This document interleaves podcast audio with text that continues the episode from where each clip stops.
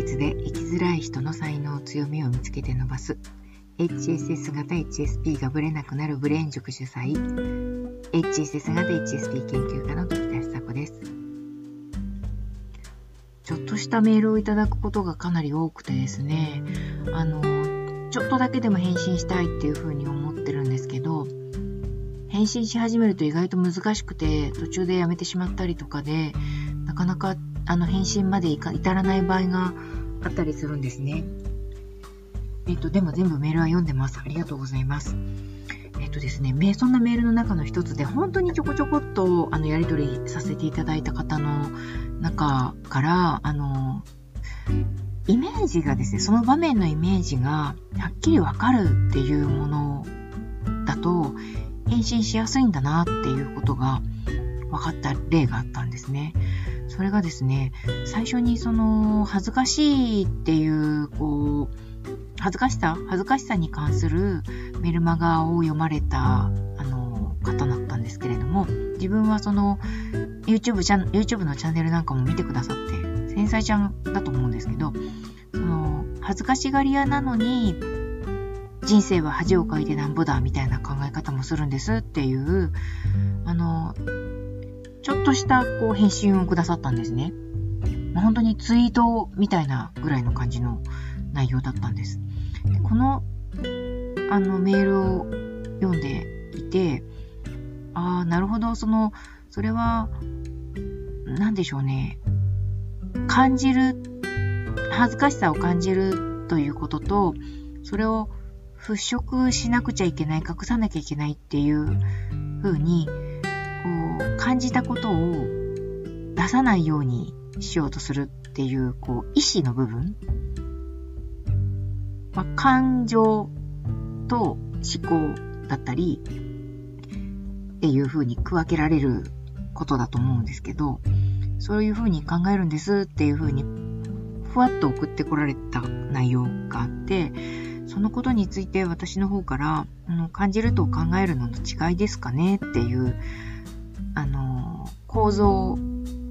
メ、メンタルの構造っていうか、こう、心の動き方の、こう、仕組みを、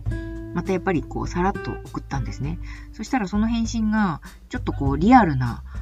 場面が、こう、添えられて、送られてきて、ファミレス、その方が書かれてたのが、ファミレスでドリンクバーに行くのが恥ずかしいって書かれてたんですね。これすごいわかるなと思うんです。あの、カフェに私もしょっちゅう行くんですけど、カフェで帰りますよっていう姿を見られるのちょっと恥ずかしいんですよ。なんかこう、それまでこう座って、あの、まったり、まったりというかこう、皆さんと同じように座ってるんだけど、その中から意を消したように帰り支度をして、えー、帰り支度をしているところが、こう、座ってる人たちからしてみたら、な、なんか、あいつ帰るらしいぜ、みたいな感じに見られてるんじゃないかっていう、想像してしまうわけです、心の中で。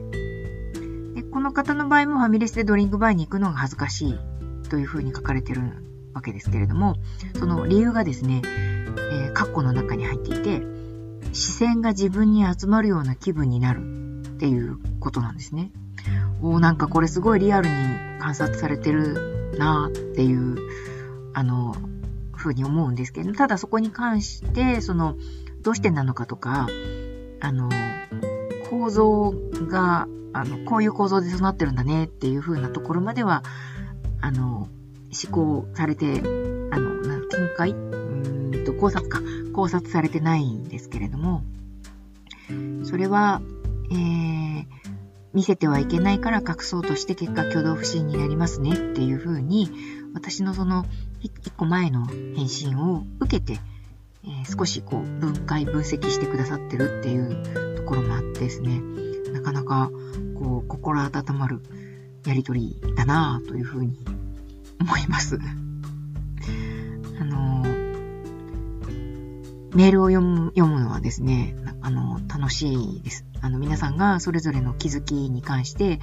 その、まとまりませんけど、みたいな感じで、ふわっと送ってくださったりとかするので、もう本当に、あの、うまく綺麗にまとめる必要全くないので、なんか気づいたことがあったらですね、ちょっとこう、言ってみちゃおうかなみたいなぐらいのレベルで気持ちで構わないので、送っていただけると私もあの楽しいです。えっ、ー、と、その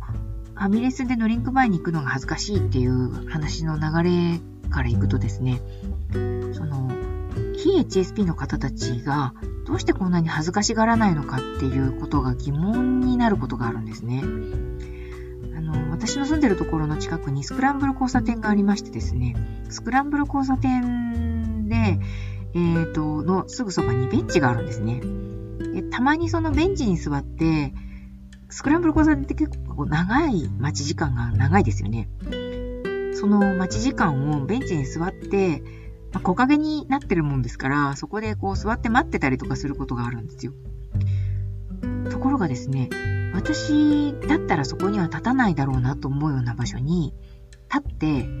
そのスクランブル交差点の青になるのを待ってらっしゃる方とかがいらっしゃるんですね。例えば私がこう座ってる角度からしてみたら、その目の前に、こう、私が見るであろうことを十分予測できるぐらいの距離なのに、目の前に立って青になるのを待ってらっしゃる方とかがいらっしゃったりとかすると、ちょっとですね、ぎょっとしますね。ありませんかね？ぎょっとするっていう感じ。それは、あの、自分ではおそらく、その、人の目線、人が自分のことを見るであろう、えー、何かを見た時に予測するであろうようなことを避けたいという心理が常にいつも働くからだと思うんですね。カフェで立ち上がる、立ち上が、ずっとカフェにいるわけにはいかないですから、カフェに入ったら必ず帰る時があるわけで、帰る時には必ず立ち上がって、あのちょっとゴソゴソするわけですよ。そのことは誰しもがやるにもかかわらず、えっと、30人ぐらいカフェにいて、その中で1人ふっと立ち上がって、帰り支度して帰るっていうことが異様に恥ずかしいっていう、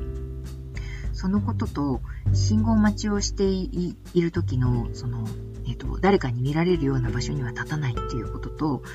メールでいただいた方のドリンクバーに行くの恥ずかしいっていうのとって、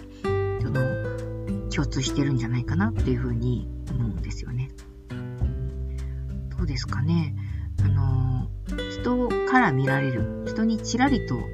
見られることも含めて、えー、そういう時の自分が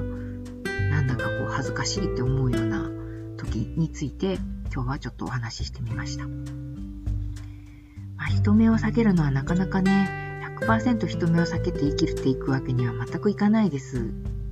から、ただ、あの、立つ場所とかですね、待つ場所とかってすごく考えちゃってますよね。非 HSP の方たちはあんまり考えてないんだろうなぁと思います。もう謎の場所に立ちますもんね。すごい、そこを立てるんだなっていう、妙に感心してしまったりとかします。なんかすみません。繰り返し同じことを言ってしまいました。では今日はこの辺で失礼します。さよなら。